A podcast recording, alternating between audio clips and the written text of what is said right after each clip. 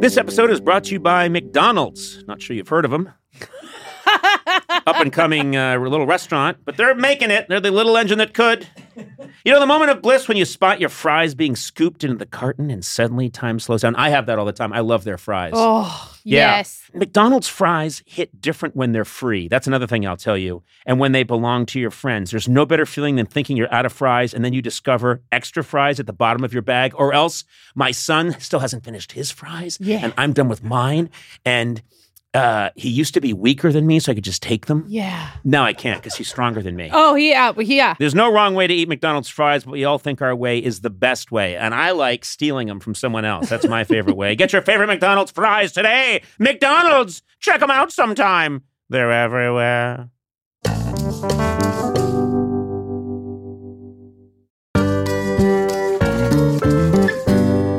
Sona, how's your sock drawer looking? It's messy. There's a lot of single socks. Yep. I think it's time for a little spring cleaning. Oh. Check out Bombas. Once you try a pair, you'll never look at socks the same way again. I should know. I like my Bombas. Their spring collection has new garden party socks that bring the party to your feet. My feet have never been to a party. They've so got sad. stripes and florals and new vintagey colored rib socks. You know, when I'm wearing Bombas, I feel like my feet are being caressed Oh, and cared for in a way they never have been in my life. Hmm. Get comfy this spring and give back with Bombas. Head over to bombas.com slash Conan and use code Conan for 20% off your first purchase. That's B-O-M-B-A-S dot com slash Conan and use code Conan at checkout.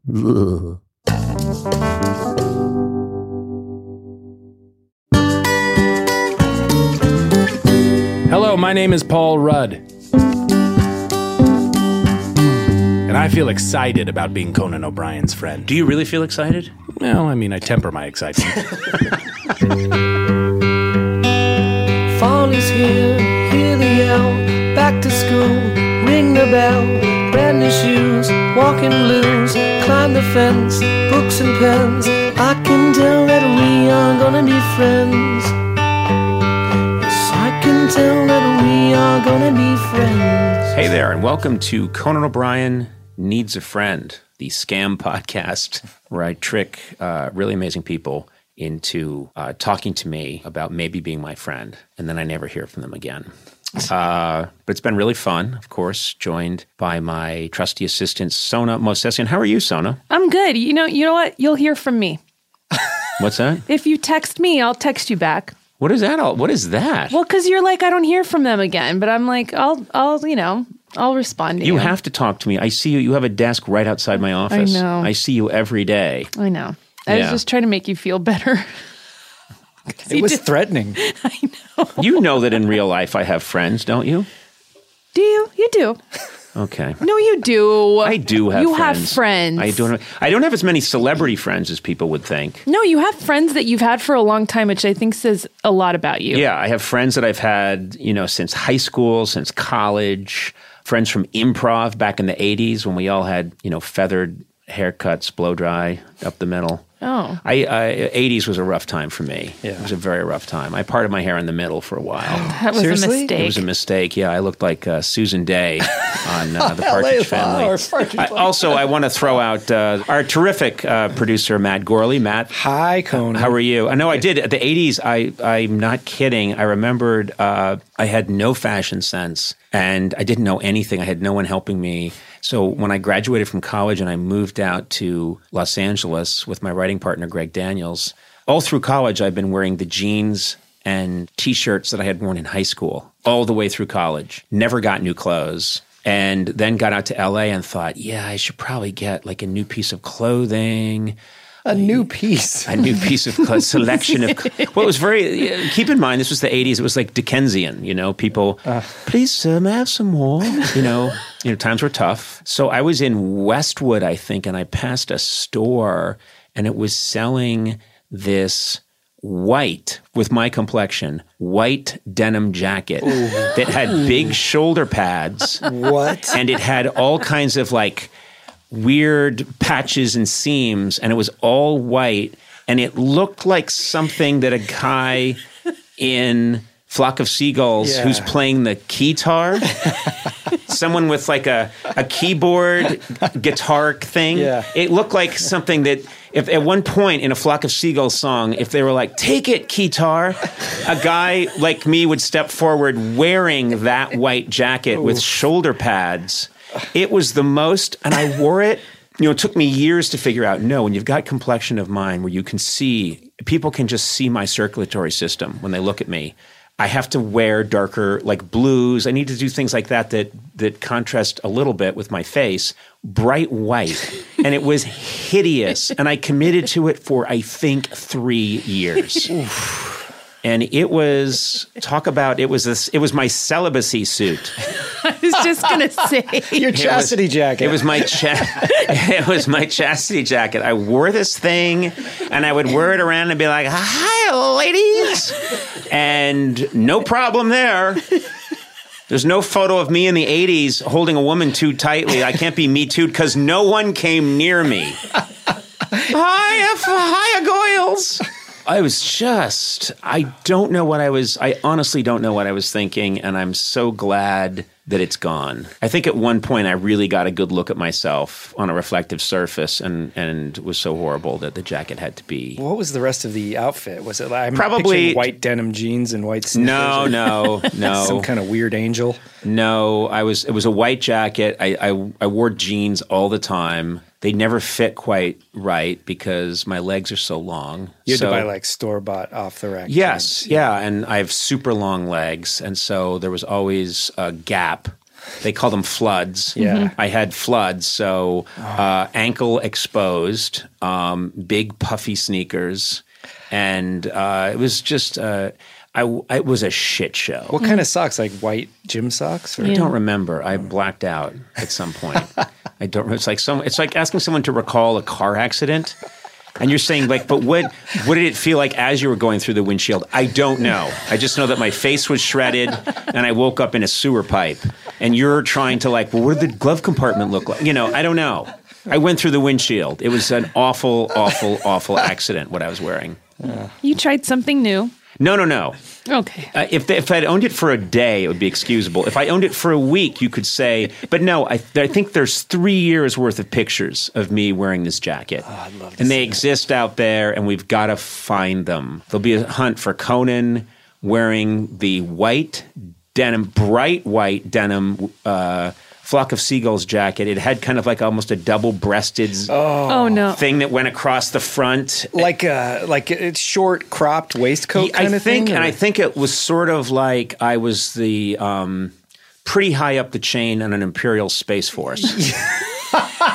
like I can't give the command to fire the laser, but I'm next to the guy who gives the command to fire were the there laser. buckles at all on this thing? I don't think there were buckles, but there were Tassels? snaps. There were Snaps. snaps, and uh, yeah, and tons of little pockets, and inside pockets, and outside pockets, and uh, whoever made that coat made that jacket, and it might. I, I don't want to disparage any company. Chess I- King.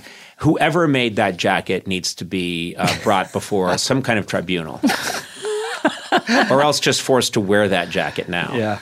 Uh, very excited about our guest today. Uh, my guest today has appeared in countless movies over the years, including Clueless, Knocked Up, Role Models, Anchorman, Ant Man, and Avengers Endgame, which is the highest grossing superhero movie in history. Uh, you can now see him starring in the Netflix series Living with Yourself, which is really fantastic. I have watched the show and it's terrific. He's one of the nicest guys in Hollywood. I've known him for years. He is so funny, and I'm excited he's with us today. Paul Rudd is in the studio. Hey, Paul.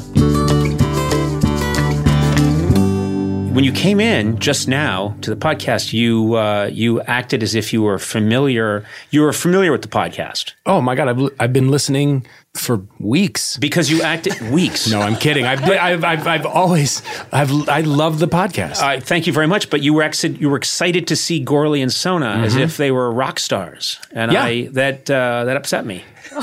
Oh no.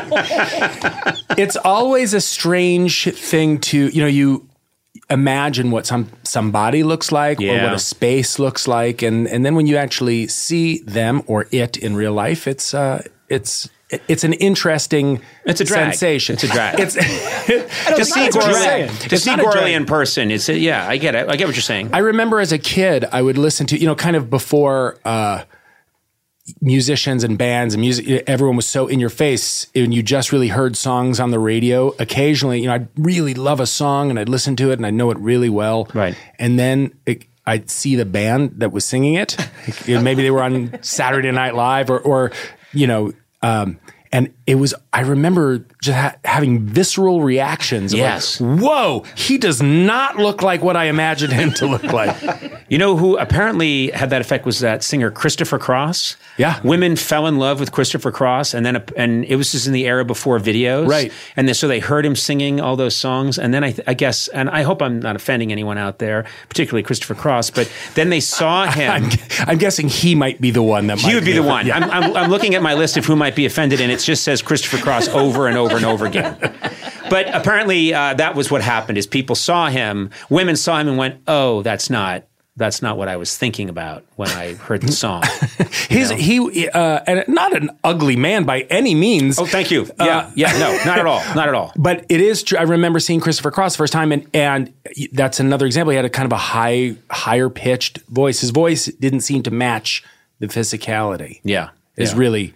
I'm just repeating what you said. You tempered what I said, and you made it uh, nicer. You know, you said there was a, a dissonance. Uh, there was uh, there was not a connection between the visual and the. Uh, I don't know how this happened. This happens. But you are all right that is essentially what I was saying as I was repeating what you had initially said about, in a way, the voice not matching the vessel. Let me point out to everyone listening right now that what you can do with this podcast at any point is there's a fast forward button. Yeah. So if at any point uh, uh, Paul and I get lost in a, what some would call a conversational cul-de-sac, a dead end, you can push the 30 seconds forward button, then push it again and then again. Yeah. Look, I'll be honest with you. I would imagine people are probably just throwing their phones away. Now that's an expensive uh, proposition to That's that's how much they hate this. they to walk up to to dislike the Conan O'Brien podcast so much that you have the brand new iPhone with the three lenses and Yeah. you just got it Yeah. Mm-hmm. and you just got the screen protector put on and you're listening to this episode and you go nope and you walk up to the nearest trash can and drop it in with a thud. I'll just get another phone. It's not worth it's it's that's oh it's like that ta- that tasted so bad This has infected my phone. yeah That's what we've done with this podcast. Is you're going right. to find out that mm-hmm. the phone is slower now. Uh, even if you delete the whole podcast, even if you delete all the podcasts I've done, this is this interview has given your phone a virus yeah, things are going to just be slower. The reception won't be the same. Nothing you do now. We've known each other a long time. I remember, I'm going to sound like an old man now, but I started, I think, my TV show in, I think, I know exactly, it was 93. And then I, I think it was like two years later when Clueless came out, and you were this fresh faced young man that showed up on the program. Very funny, very nice. Uh, and we've constantly been running into each other. I've interviewed you a million times, but also just I, I- I'll pass you. I'll have uh, Paul Rudd encounters, sort Yeah. of like seeing a Yeti in the woods. and it's really always a very nice experience. And I'll tell you exactly about one of them, which is JFK Airport. I think it was JFK. I was walking through JFK Airport, and my wife and I ran into you, and you hadn't shaved, and you were holding a guitar case. a banjo A, you had a banjo Yeah. in it, and you said that you were learning it and practicing it, and we just had the nicest talk with you.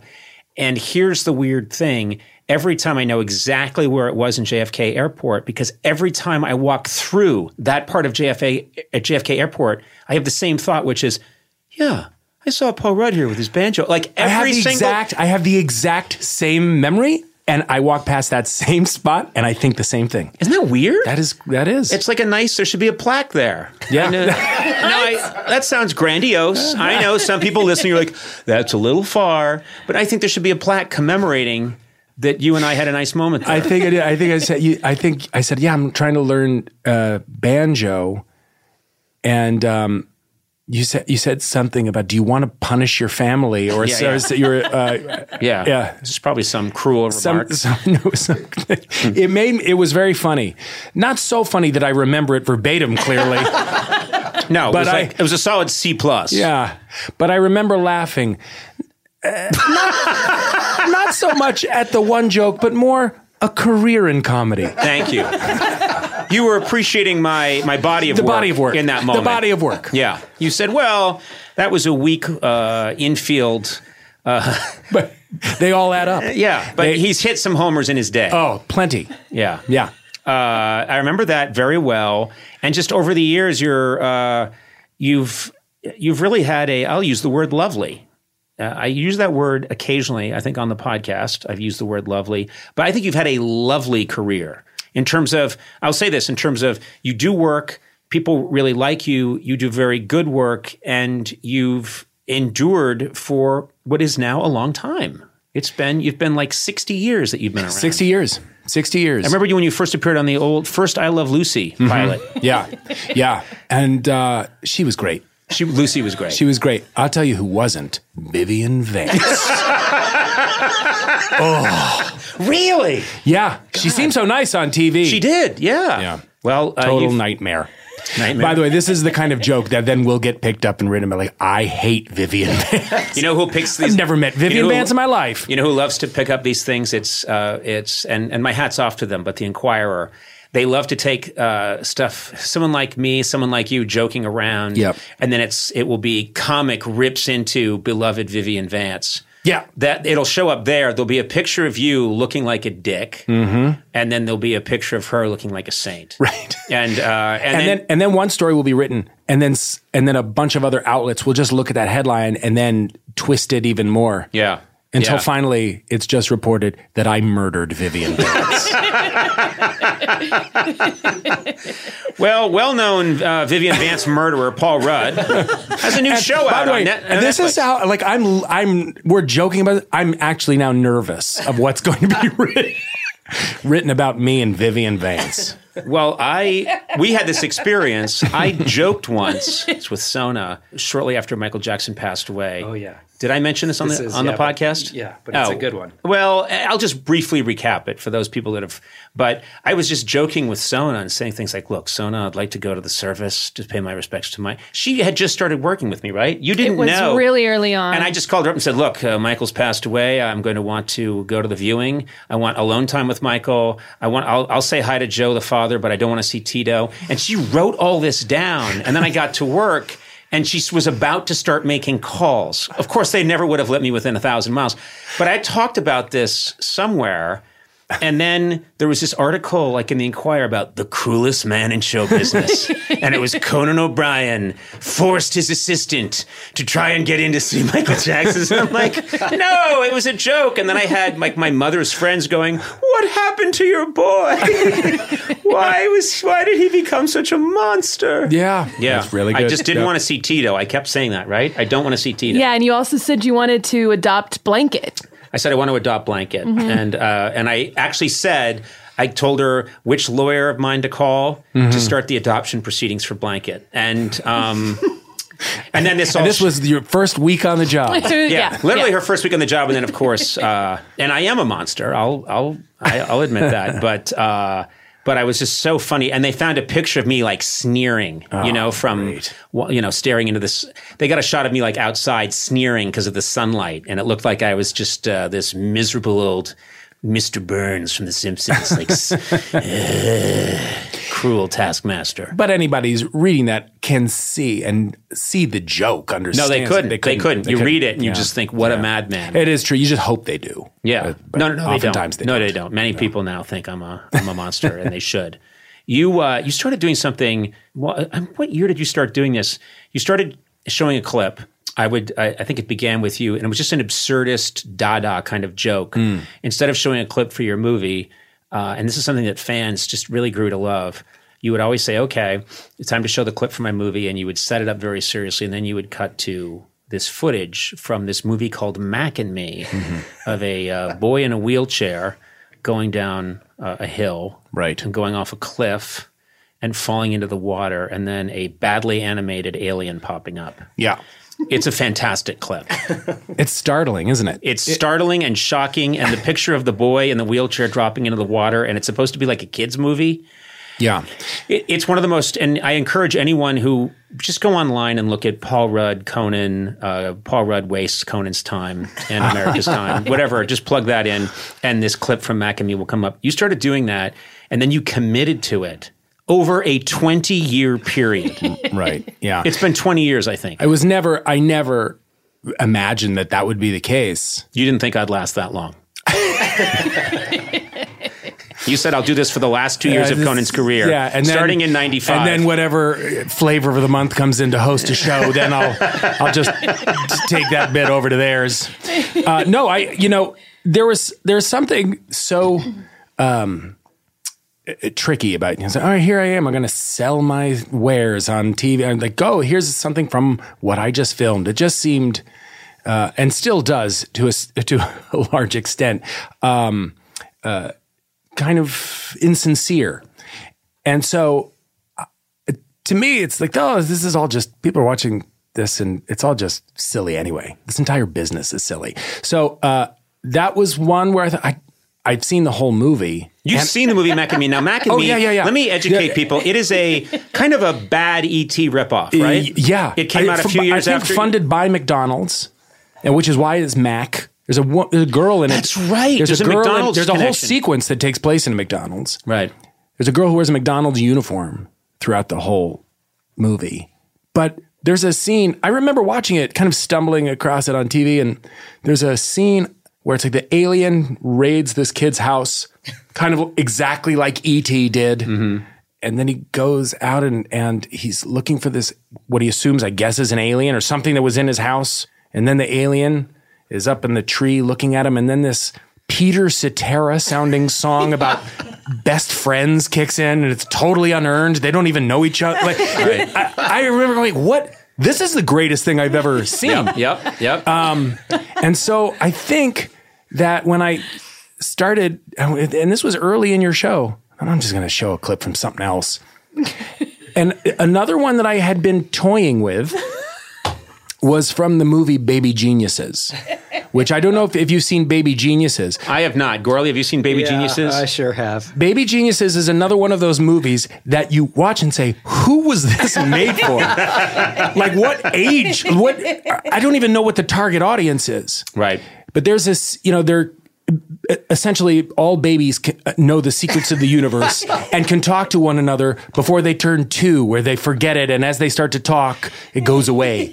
I, I, and Which there could, was- be, which could be true. it could we be true. We don't know. Love the idea Sure.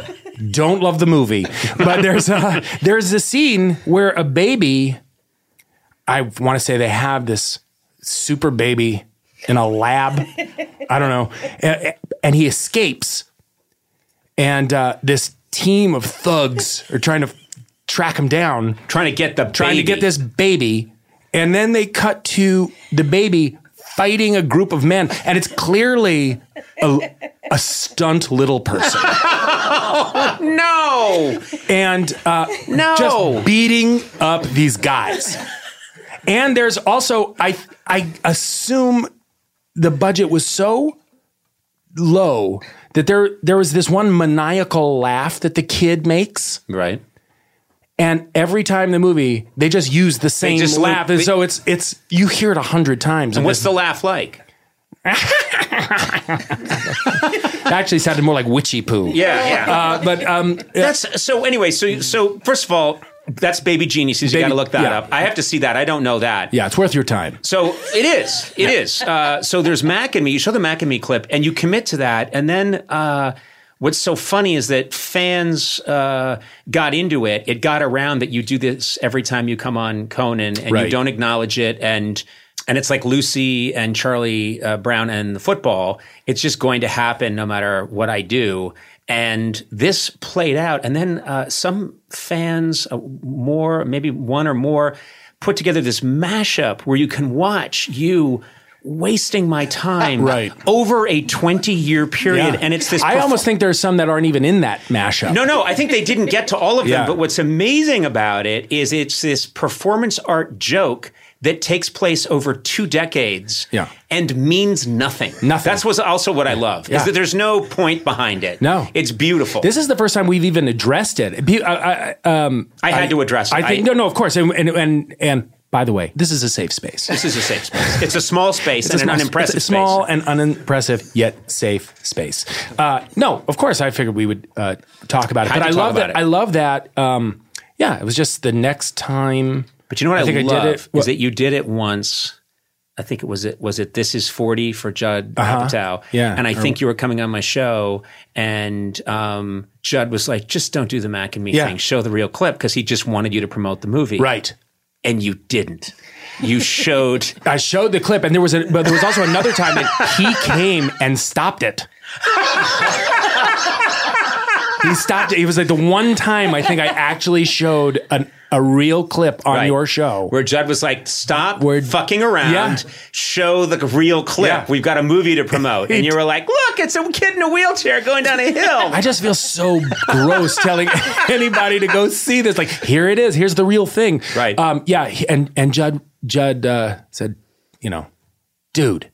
But then, you know, to be fair, I then did more movies with Judd, and I think he was just like, just whatever you wanted. Yeah, yeah, yeah. He's uh, he's a he's a good man. He's clearly got a sense of humor. He relented. He Yeah. understood that there was a power behind Mac and me that even he, with all of his power, couldn't stop. Well, it is like I like you I enjoy it because it just is so dumb. Yes. and it means nothing, Yeah. and it just now, for lack of a better uh, phrase, has legs. That's terrible. Oh no. You're a That's terrible. terrible. That's that's where that's the article that's going to be written. Mox. I think the the actor is pretending that he's paralyzed. That's, that's your way out. He's not really paralyzed. It's So a poor safe. boy The boy. with Yeah. I'm. Yeah. I Do you do this? Maybe I spend a I can't even go. I, can't even talk about it. I I'm spend a terrible. lot of time, and Sona, you will back this up. I spend more time in my life thinking of what would be the worst thing I could do. Yeah. and that's all I do. I, all I do when I is is think of you know if there's a benefit or whatever. What would the worst thing I could do? And I remembered years ago when my late night show was just starting out, and I was was people were saying, "Well, who is this guy? He replaced David Letterman. He's a punk kid. He's got no experience. This show is awful. He's terrible. This this is a mistake." I was obsessed with the idea of what would be the worst way for me to try and kickstart my show into fame. And I had this idea of it was at the height of Michael Jordan mania and the Bulls were playing the Knicks. And I remember going and I someone got me tickets and I was nearby and I remember thinking, what if I ran out onto the court? What this was me when I was my most hated and untried, and people were like, we just don't like that guy. What if I ran out of the court and jumped up, ripped off my shirt, and it said "Watch Conan 12:30," better than Letterman, like oh, on a, on a on a shirt, and I jumped up when Michael Jordan was like in a crouch and got on his shoulders, like to try and get a big stunt picture of me on Michael Jordan's shoulders. But of course, he's not prepared for it, doesn't see me, and he falls over and rips his uh, like bicep badly and can never play again. and I'm doing a victory dance around a fallen Michael Jordan wearing a shirt that says Conan O'Brien better than Letterman. Watch at 12:30, crudely written in pen, and Michael Jordan's writhing in pain at my feet, and I'm ignoring his cries to help him up. And I was like, yeah. I, and I, that's what I was thinking about. Like, I would never, of course, do that in a billion years, but I was like, oh, wouldn't people be mad? I- that's what I was thinking. Wouldn't they be mad at I me? think it is a very uh, What is that? common. I think it's a common thing for a, a comedic mind to immediately go, "What's the worst thing Yeah. that I could do in this But you, situation?" you must find yourself, because you have a similar brain where you're constantly in situations where you're getting lauded. You've had all this success. Uh, you know, people are excited to see you, and you probably want to say the worst thing. Yeah. you don't do it. We we it's it's like when you're on top of the Empire State Building and you have that second. You're on the observation. You have that second of you know I could just lean forward and but you don't. It's that weird, scary. Yeah. I'm constantly thinking of what's the worst thing I could say or do that would be unforgivable, and and uh, Yeah. and everyone would ask me to leave the world. I th- I think it's um, you do have to pull yourself back. I haven't always pulled myself back. Occasionally, I have said or done the thing that you can't. Right, and um, right. it never it never works out. You think? Well, you know, it's funny because you famously were on. You were on the very last episode of Friends, and you got to think of this show that, as big as it was at the time, it just continues to grow in the Yeah. popular culture worldwide because of streaming, and it uh, it's this magical happening. The Friends series, and you're in the very last one, and I heard that you tried to make a joke with, at the end of the episode. With uh, you felt self conscious about. Oh, yeah. everyone was so emotional. Oh, the cast was so emotional, and you were there with them. Un- understandably so. Yeah. Uh, but I felt like, oh, I shouldn't be seeing this. I shouldn't be here. so you're seeing like Jennifer like- Aniston. You're, you're seeing people crying, Crying. hugging. crying and and um, yeah, I mean it's an they've spent ten years with each other and and and my God, the ride that they all went on together. Yeah. So uh, yeah, I I remember walking over and, and acting like I was with them the, the entire time. And they're like, I, rem- and the, what you're talking about specifically was Jennifer Aniston and Marta Kauffman The creator, yeah. the creator w- were hugging each other and crying.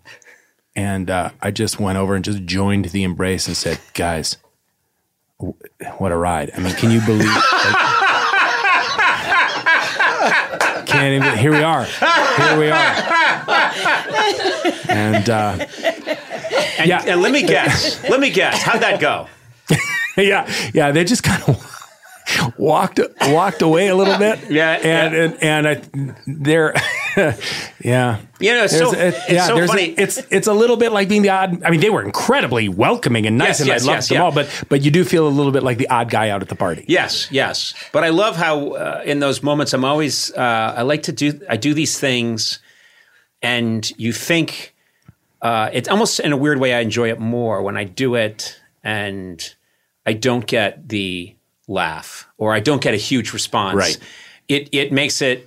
I was somewhere. I was at some event, and I've never really met him. I'd never met him, but Mark Zuckerberg's there who famously dropped out of the same college that I went to, and um, to to create Facebook. And he's at the party, and, and someone I think at one point went, "Oh, Mark Conan," and he was like, "Oh, hello." And I said, "You know, man, if you had uh, finished up at Harvard like I did, you'd be where I am now." And he looked at me like I was a rusty, broken, shit covered fire hydrant and moved on, you know? like, and he was the correct. I'm not, it wasn't his. I just remembered thinking, like, I, That's a great. That's a great. I thought it was funny. That is but funny. I know, but I think he's just like he's busy, and then oh, there's that guy from TV, and I'm like, yeah, if you'd finished Harvard like I did, you you know, you'd be where I am now. And he's probably just thinking like, yes, I far prefer where I am, you know, than to where you are. he didn't get what you were saying. Yeah, he I didn't suppose. get the joke. or got it and was like, this isn't worth my time. He, I saw him defriend me uh, with his eyes. What? I don't know. No, I don't you- know about that joke. You know what? I'm, going to back you up. I like that one. Oh, okay. Thanks, Matt. Sorry.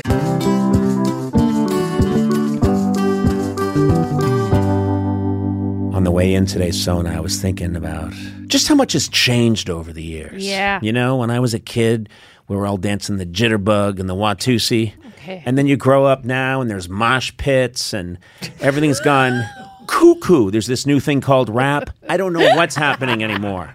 But guess what? In a world full of change, there's one thing that hasn't changed the mm-hmm. great taste, of Miller Lite. Are you with me on Oh this? yeah, I'm right there with you. Yeah. And you know, another thing that hasn't changed is that it's less filling. Yeah. I hate a filling beer. When I have a filling beer, I just want to sit down in a beanbag chair for six days, but not with Miller Lite. So, what's the best thing about the original light beer? Mm-hmm. Back in 1975, the big debate in America was what's more important that it it's less filling Miller Lite or it tastes great. Yeah. The cool thing is when we all realized it's both. Okay. It's less filling and it tastes great. yeah, right. Everybody wins. Everybody wins. Miller Lite keeps it simple. Undebatable quality, great taste, only 96 calories. You don't have to choose what's best. Miller Lite has great taste and it's less filling. Tastes like Miller time. To get Miller Lite delivered right to your door, visit MillerLite.com slash Conan. Or you can find it pretty much anywhere that sells beer. Yeah. Celebrate responsibly. Miller Brewing Company, Milwaukee, Wisconsin. 96 calories per 12 ounces. Fewer calories and carbs than premium regular beer.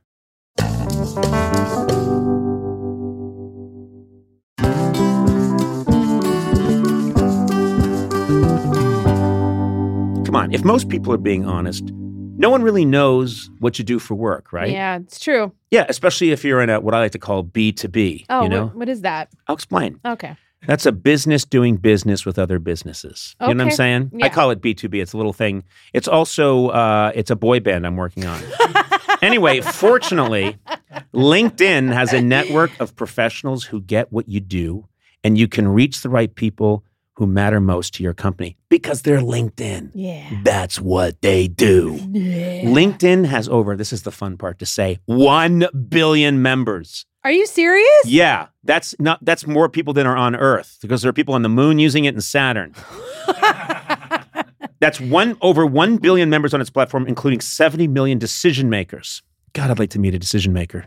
Since LinkedIn members are regularly updating their work history, you can precisely build a target audience by job title, industry, company, and more.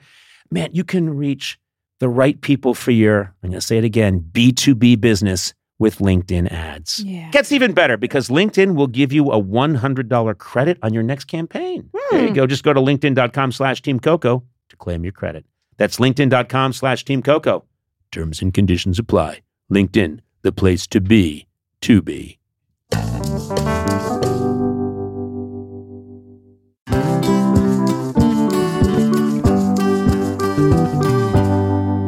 This show is sponsored by BetterHelp. We all sometimes have issues or things we need to talk about, get off our chest. I have that all the time, don't you, Sona? I do. Yeah, and we need people to talk to. And we carry around different stressors. We carry big stressors, we carry small stressors. Uh, I was raised in a culture where you're supposed to kind of bottle it up, and I've learned over time that that's not the best thing to do. If you do let things rattle around in there for a while without talking it out, it can affect your life very negatively. Well, therapy is a safe space where you can get things off your chest, figure out how to work through whatever is weighing you down. If you're thinking of starting therapy, give BetterHelp a try. It's entirely online.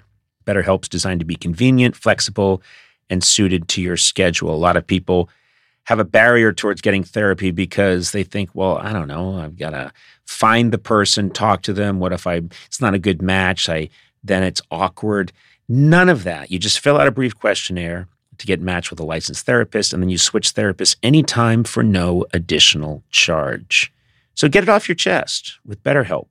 Visit betterhelp.com slash Conan today to get 10% off your first month. That's BetterHelp, H-E-L-P dot com slash Conan.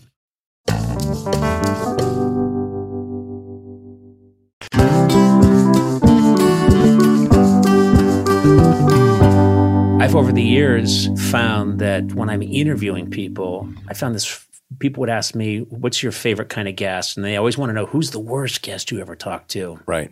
And I would say, I'm not going to give you a person's name, but there's a type of person that I don't like talking to.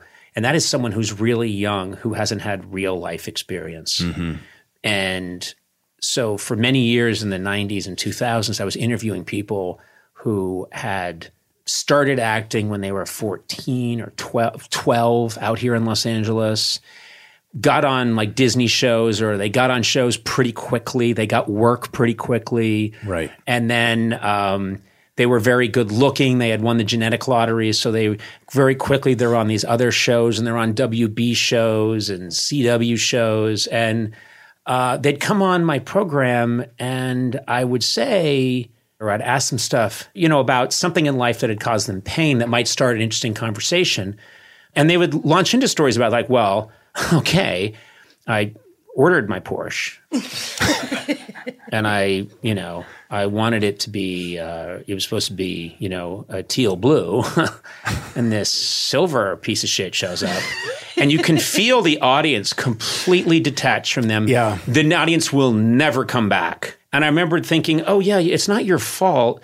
You're a weird creature that's been grown in a greenhouse. And I thought that's the kind of, I mean, I know you had success at a very early age, but you seem to arrive fully formed as a person. Well, I, I mean, I was in my mid twenties before I really did anything, but I also didn't come from a showbiz family. I and um, yeah, I- I think I remember even as a kid, and I would watch Letterman or you know any any, any shows, and when people people would show up like that, I I would recoil. I mean, it's like this person has no self awareness. Like you said, they were catered to and Right. grown in a lab, and you know it's it, you feel almost feel almost feel bad.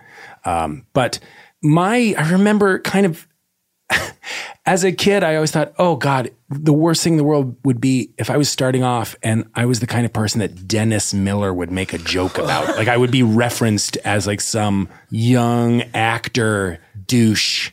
yep. The- Who just a reference joke. Yeah, it's like a reference joke. And and I, that was just like my biggest nightmare. That never happened though, right? No, no, not that I know of. But I, um, you, you kind of you grow up as a fan of people. Certainly a fan of of Letterman, and we've had that conversation before. And and um, and people who seem like they get the joke, Yep.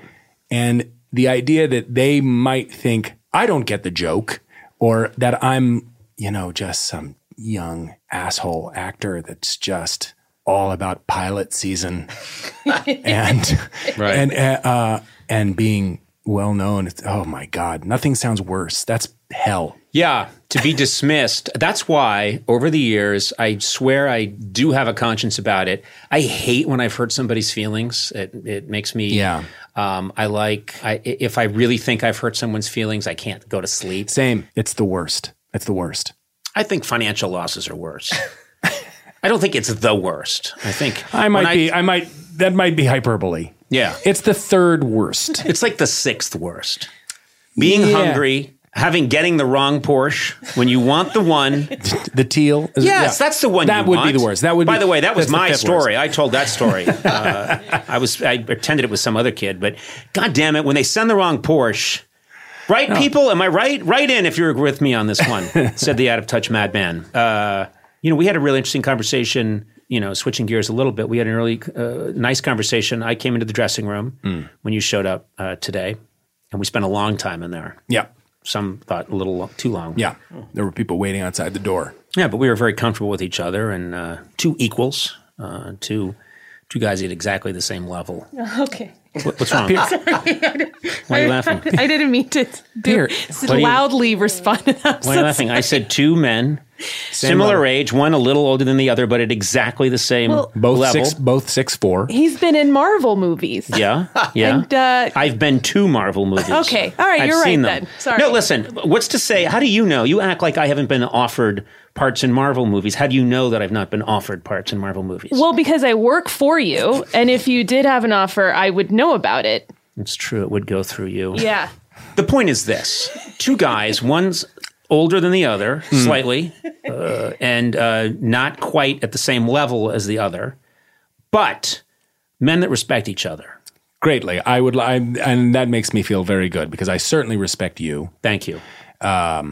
and uh, it's it's I was uh, I was pleased that you came in before the show to hang out. I remember remember the first time that happened doing your show when Janeane Garofalo was also a guest on your show, and uh, I was with I was hanging out with her before the the show started, and you came in and we're hanging out. It was all, and I had done the show before, and we had ha- exchanged a couple of pleasantries, but Yeah. again did and uh, you came in and you were so funny Oh, that's good. uh, bitingly funny. and um, and uh, and and and then and then that and ever since then, I just uh, thought, ah, when we were doing this thing, and I say I feel uh, blank about being Conan O'Brien's friend. I always thought, oh, I I in my heart of hearts, I would say destined Oh wow. because uh, it, it is true. We have found each other sometimes at a, uh, at a dinner or something, and I know we both are pals with Bill Hader. Yep. and um, uh, and so the uh, the idea that we would that we would actually get to hang out, Yeah. uh, is is uh, is very is cool. Well, it's cool. But you know, uh, Bill Hader's a good example of someone who I just think of. Um, you know, one of my issues is that I have a little bit of an unhealthy assumption that someone may not want to hang out with me. Not that they, and I'm not saying a false modesty like they desperately don't want to hang out with me, but just that other people are busy and they have things to do. I get it. And Yeah, so, uh, but um, there are, and I don't have a lot of. I mean, the the name of the podcast is you know Conan O'Brien needs a friend, and that's sort of just a way in. But the truth is, I have, I don't know, I would say a a, a pretty good, healthy, small selection of good friends over the years, and then I have all these people I know in show business, but I don't really hang Yeah. a lot with people because we're all busy. And well, you also, have a family, you have a job. Yeah. And I have found I, I'm I don't know if this is the case with you. I think it probably is. As as you get older and your world uh, gets bigger in many ways with the show and with all the people you meet, right. you actually make a bit of an effort to make your actual world smaller. It just Yeah. you know that's just what happens. And if you have any time at all, you want to be uh, at home, not really doing much of anything Right. spending time with your kids. And I have the same thing too, where I don't assume anyone would want to spend time with me. Yeah. I, No, like, I don't, really I don't want to put anybody in a position where, you know, it's like, hey, you want to go uh, have dinner? I always hear of these dinners people are at. You know, it's like, oh, there are these dinners going on. I hear about those dinners too. And you know what? They are happening. They are happening. They are happening, and we're not at We're them. not at them. And I, I, I don't, I, I'm not invited, but I also don't um, try and organize them. No. This is what I'm going to do. I'm going to organize a dinner at my house that you're going to be at. Okay. And then I'm going to make sure that the other people are people you and I don't really know whose careers aren't going great. I just Okay. Great. What time? It'll be in your honor, Gourley. Uh.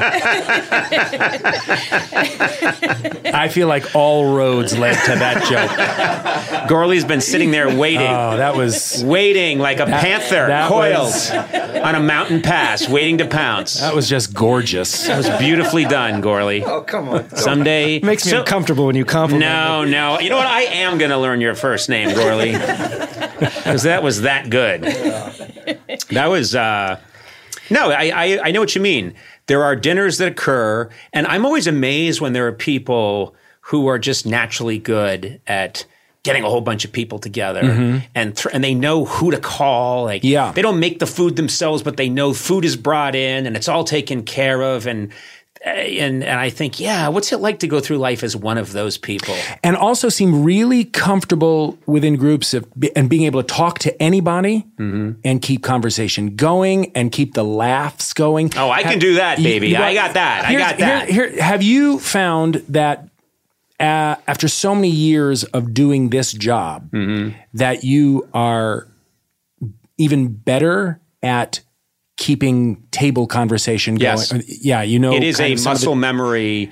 I have been at dead tables at events, and I will work it to try and get everybody talking. And if I see that someone, another person isn't talking, I'll say like, "Well, Margaret, you know, uh, what did you think? Did you think that aluminum siding is the way to go?" And I try and get her involved, and I try and get everyone involved. The problem is occasionally I'll say, "We're gonna take a break. We'll be right back."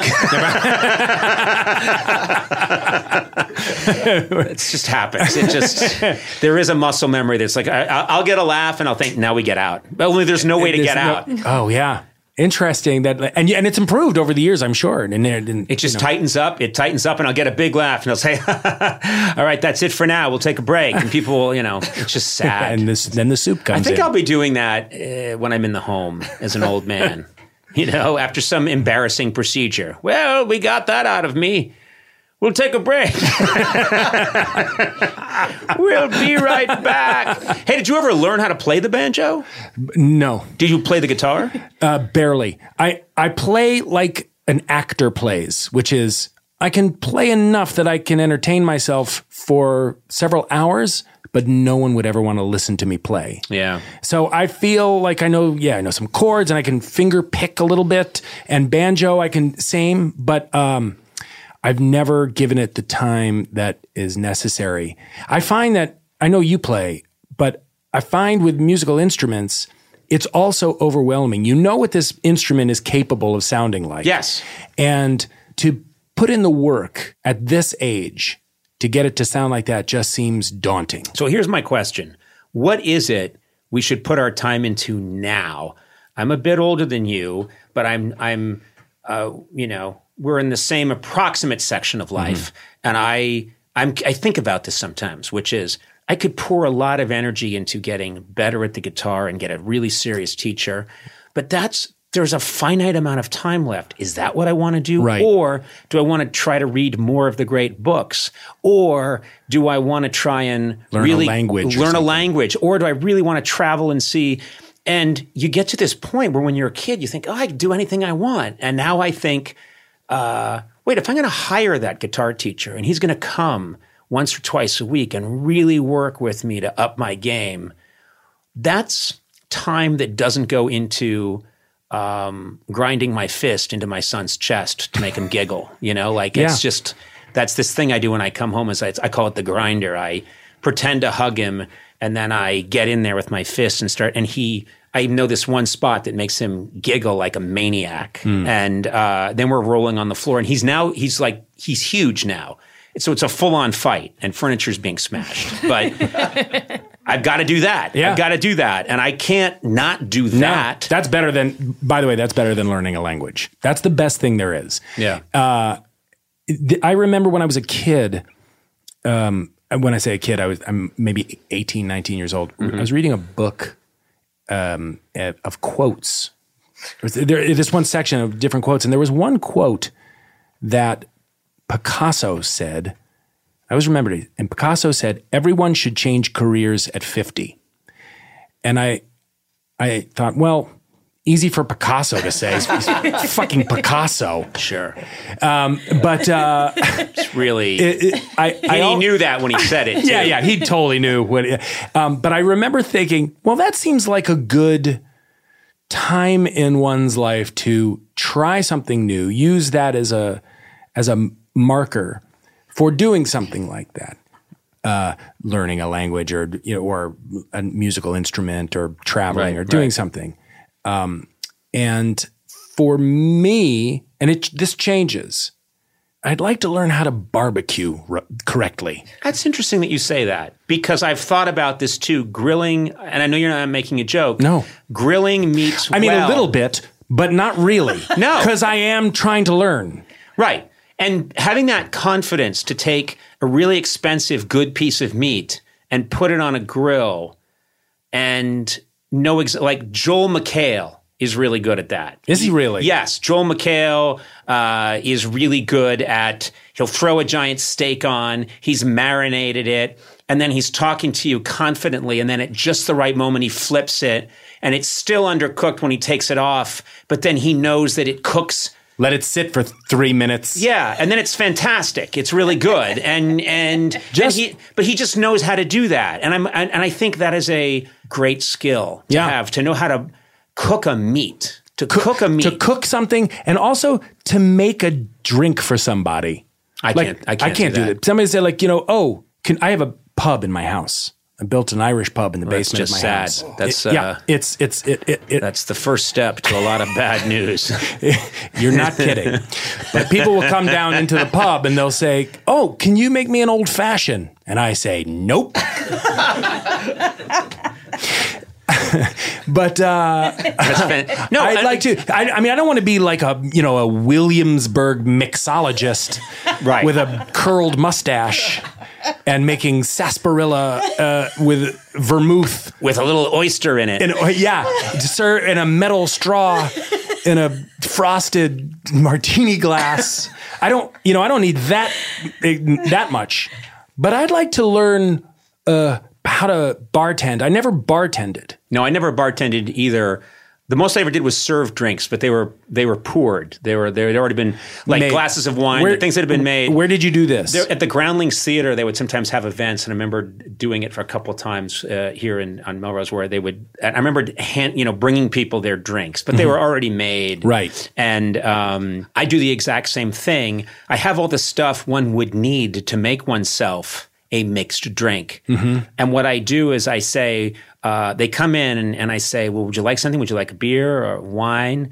And if they they do this pause where they're wondering, is there something more exotic in the offering? Sometimes people do that. I go, "Would you want some Hmm. beer? You want some wine? Uh, would you like uh, a cocktail?" And they go, "Yeah, yeah, a cocktail." And I go like, and then I can already feel Stress. I'm getting panicked Oh, and my sweaty. God. Yeah. And then I'll just say, well, well, what do you want? And they're like, well, uh, I don't know. I might do a, an old Molly's bourbon, you know, cacciatore, and uh, and I'll, I'll just I'll have a Pimm's cup and an and, uh, uh, Aperol spritz for the lady. yeah, and for the lady, uh, Nestor's Revenge. You know, who's Nestor? Like, I love all these. Nest, yeah, just a name. Yeah. All I know is that it has bitters in it. It has bitters, rutabaga, and uh, a little the rind of a bologna, and it's in there. And then you, you, and do you have blood oranges? yeah, yeah, and then just the names. Like, I'll have, I'll have Mulgravy's crutch if you don't mind. And uh, she'll have the old Shamalam snowfall. And I'm like, what? What? By So- the way, I think Mulgravy's crutch is is on a drink menu. if it isn't, it should be. Added Mulgrave. It's yeah. Yeah, It's got a it's got single malt in it. But what I do sure. is I lead them back there, and what I do is I hold my hands up, and I just go, uh, "You do, Yeah. you," and I go, "You, you do." Glasses in there, and then you do, and then whoever it is is, you know, Yeah. grabbing bottles and and grinding uh, a weird fruit that I didn't know existed. maybe this is what we need to do when we're cooking for somebody. You have all the ingredients to make something amazing, but instead of really learning how to do it like Joel McHale, just invite them into the kitchen and say, "You guys do it." You guys do it. Make it. No, we have all the. raw- Maybe you and I throw a party, and we say, "Look, Paul Rudd, Conan O'Brien having a party. Everybody come on over." And then we get really good Kansas City steaks. Mm-hmm. We get uh, fresh vegetables. We get really good sides. We get. We have all the make, and we just go, uh, "Do do do it. Do do the do, do, do- do it. Yeah, Do it." I'm in. Do it. Do it. but it. if you do it, whoever will invite, yeah. Does anyone? Anybody- you guys know you how guys to, know how to do this? There's a thing over there. How does it? How does this light? Just do it. Just do it. I have a friend who's it. really, really good at, uh, at at grilling, at cooking, and, and um, he uh, t- taught me a secret actually, which was he soaks. He gets those steaks or even a chicken breast or whatever it is, and he soaks it for anywhere from one to four days around in canola oil, completely submerged in canola oil.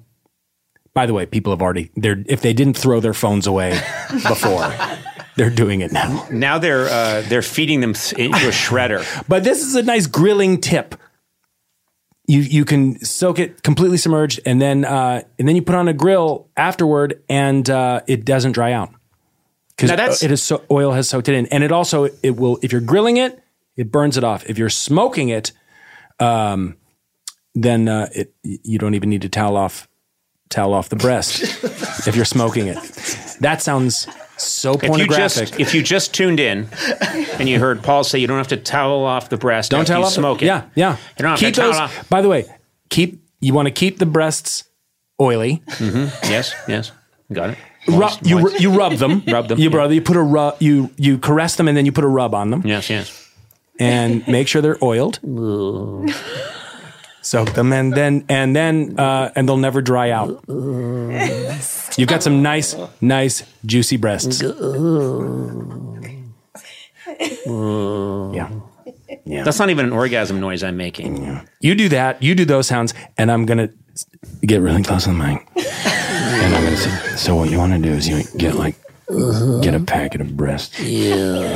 And you're gonna get uh, you want a couple of jugs of canola oil. I mean, it's any kind of oil, really. And you just you just dump oil all over those breasts. You're gonna you get the breast and you you give you let them breathe. You let those breasts breathe, and you knead them with your hands, and you let them and you soak them, and then you soak them for a good couple of days, and then you get them out of the fridge, and then you let them sit, let them take in, get those breasts at room temperature. Then you want to get some kind of rub, some kind of spice, and you want to make sure those breasts are covered, soup to nuts, neck to nape, and you rub, you rub those spices all over those breasts, and then you put those breasts in a hot grill, and you smoke them up, smoke those breasts, smoke them. You get them out, you bite into those babies. Those babies are just, they melt in your mouth. They melt in your goddamn mouth. Chomp, chomp. Mm. So that's what I want to do when I hurt, turn 50.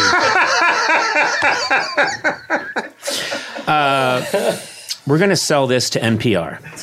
We're going to get this on NPR. That was Terry Gross. well, this was delightful. This was really delightful. You are a silly, uh, foolish man, a lovely man. Oh, thank you. I have enjoyed I would, it. I would. Uh, this was as, and you know what? This was as fun and uh, silly and uh, and relaxing and enjoyable as I thought it would be. was there a middle section where it dragged? There always is. in all things, in the in the cycle of life. Uh, this was lovely. This was very nice. What do you say, Sona? What do you I think? I loved it. What? I enjoyed Did you like the of it. dirty part at the end? Um, You get I- creeped out a little I bit, I could huh? have done without it. You know, like it but gets I too- enjoyed it. Gets too creepy for you, doesn't it? yeah, it's your sounds. You were, yeah. Paul was fun. Well, I think you're saying that on the, you're, Yeah. because you're a guest, but it, it did it did go on. It went on for a long time. Yeah, time. but you know what? That's one of those things where people are going to be like, you know what? I wish longer. Yeah, That's I what didn't get gonna say. enough. Yeah, because that's the great thing also about that rewind button. Yeah, 15 seconds back, 30 seconds. Yeah, like uh, uh, people will enjoy people that. should loop that. Yeah, that'll be a that'll be a ringtone. Put that in a loop and then have that playing in your house in the background.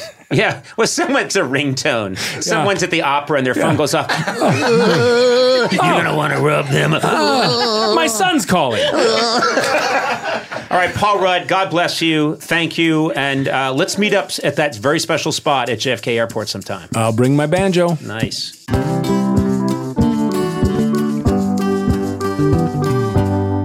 You know, it's only a matter of time until your check engine light comes on, which could equal an expensive repair bill, and a new engine can cost up to $6,000. Don't I know it? But this is why you need this product I'm about to mention right now. Okay. CarShield. Hmm. CarShield offers plans with low monthly rates that you can pay for your expensive repairs on your out of warranty car, truck, or SUV.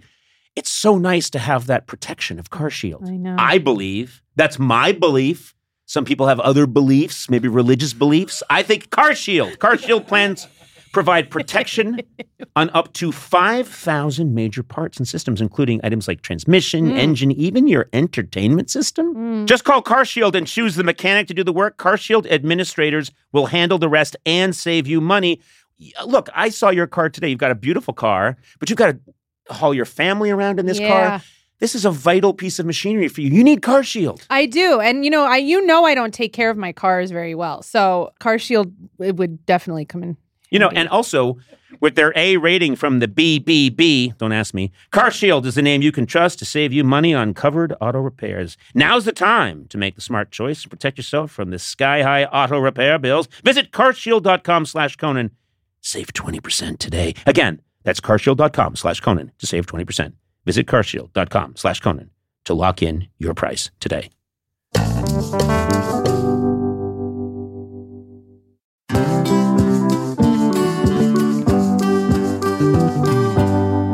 Conan O'Brien Needs a Friend is sponsored by ADT. Now, ADT professionally installs Google Nest products so your home is safe and smart. You can check in on your home and manage your security systems from virtually anywhere. Google Nest cams can tell the difference between a person, an animal, a vehicle, or with the Nest doorbell, even a package.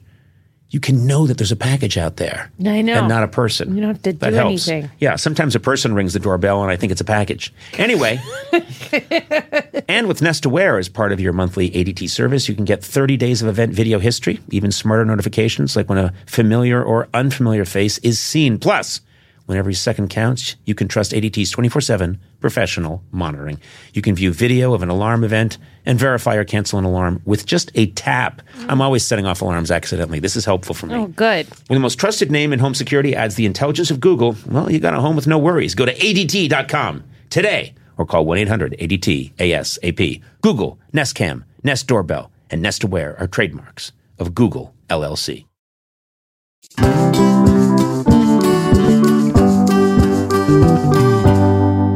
Time to hear the voice of the people.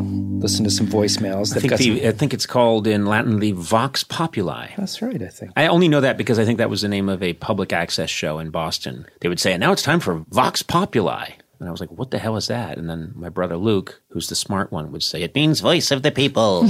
Maybe that's what we should call this segment from now on. I like that. Vox Populi? Yeah. Sure, that'll alienate a lot of people. Not the Latin speakers. Yeah.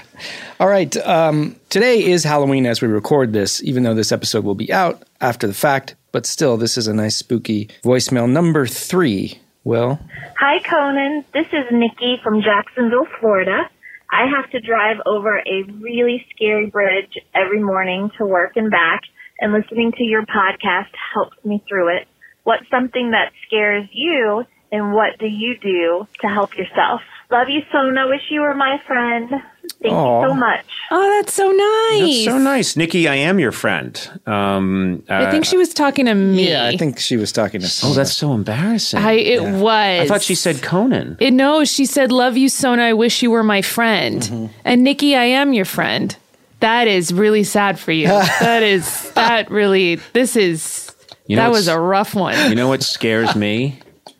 Making myself vulnerable yeah. in an emotional moment and getting slammed. That was it. It happened and that was right there. that's so weird that that was that's one of my biggest fears. Sorry. man. I really did think she was saying I want you to be my friend Conan and I Uh, she was talking. Yeah, she was talking to yeah, me. I have the Um, transcript. yeah, we all heard it. Definitely we all. Sona. Yeah, She said me. and it just makes more And sense. I'm so sorry. I know that you were just saying you don't like being vulnerable, but I really enjoyed what just happened. Yeah, I did too. That was really fun That was for me a to watch. Moment. Yeah, yeah.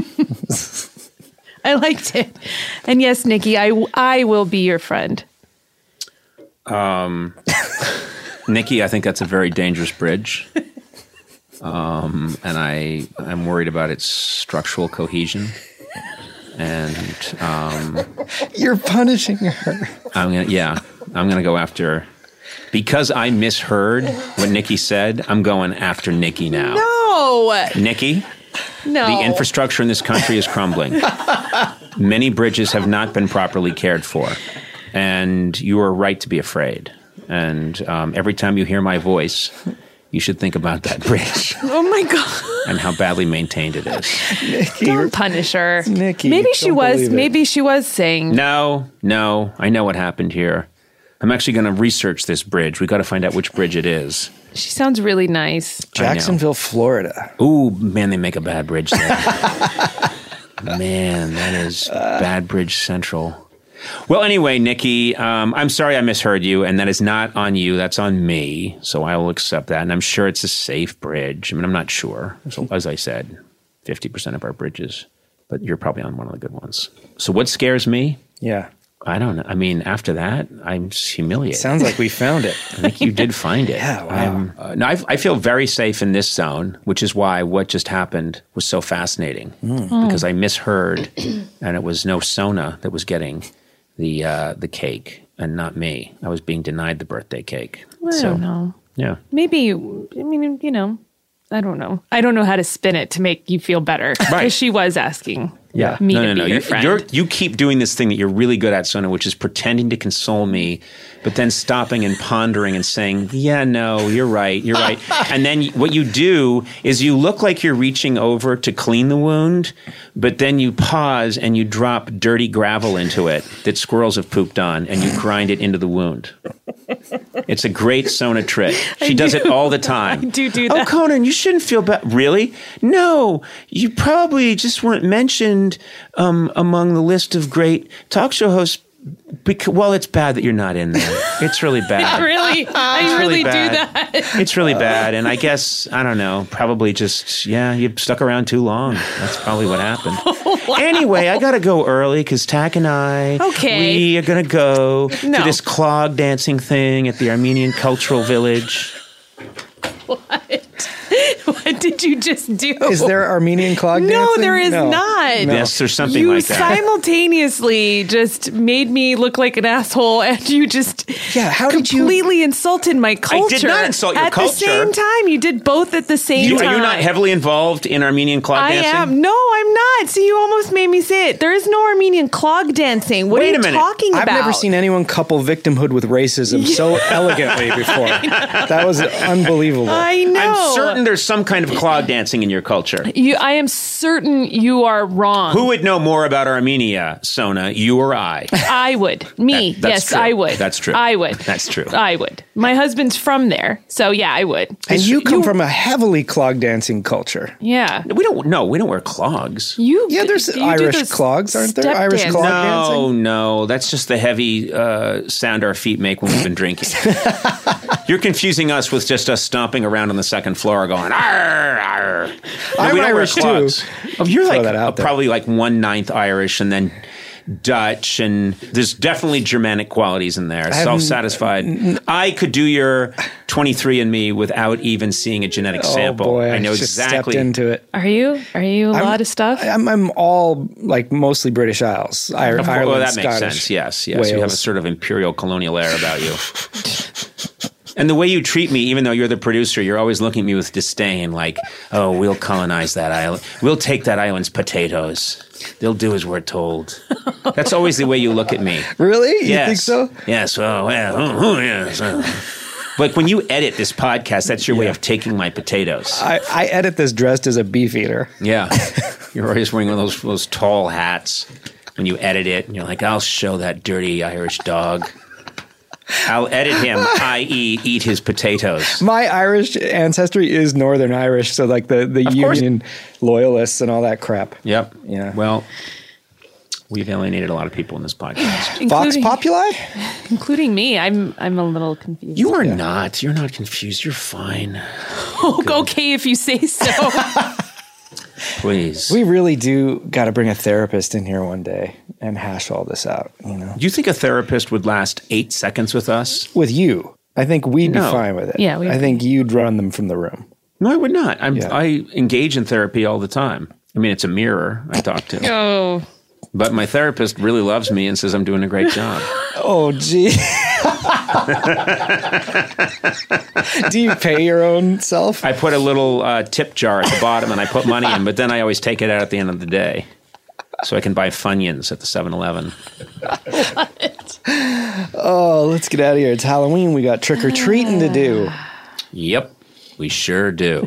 You got to get that Uncle Sam costume on. yeah. I, okay, good work. well, edit away on this segment, and there's some really good stuff in there. And then, of course, uh, there's pieces of corn amidst the turd. Well, there's something to edit out right there. Okay.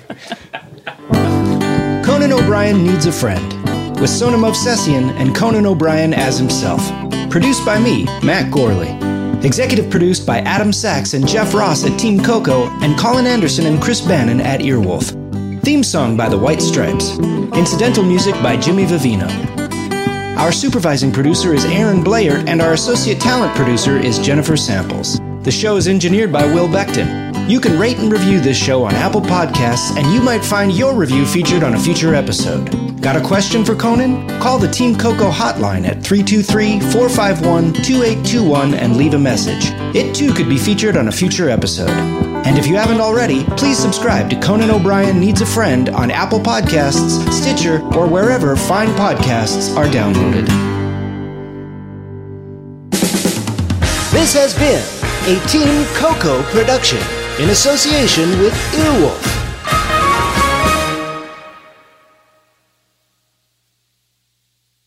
It's that time of the year. Your vacation is coming up. You can already hear the beach waves, feel the warm breeze, relax, and think about work. You really, really want it all to work out while you're away. Monday.com gives you and the team that peace of mind. When all work is on one platform and everyone's in sync, things just flow wherever you are. Tap the banner to go to Monday.com.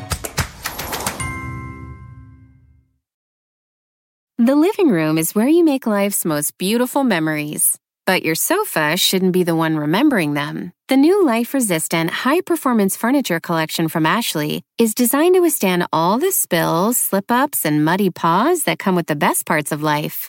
Ashley high performance sofas and recliners are soft, on trend, and easy to clean. Shop the high performance furniture in store or online at ashley.com. Ashley, for the love of home.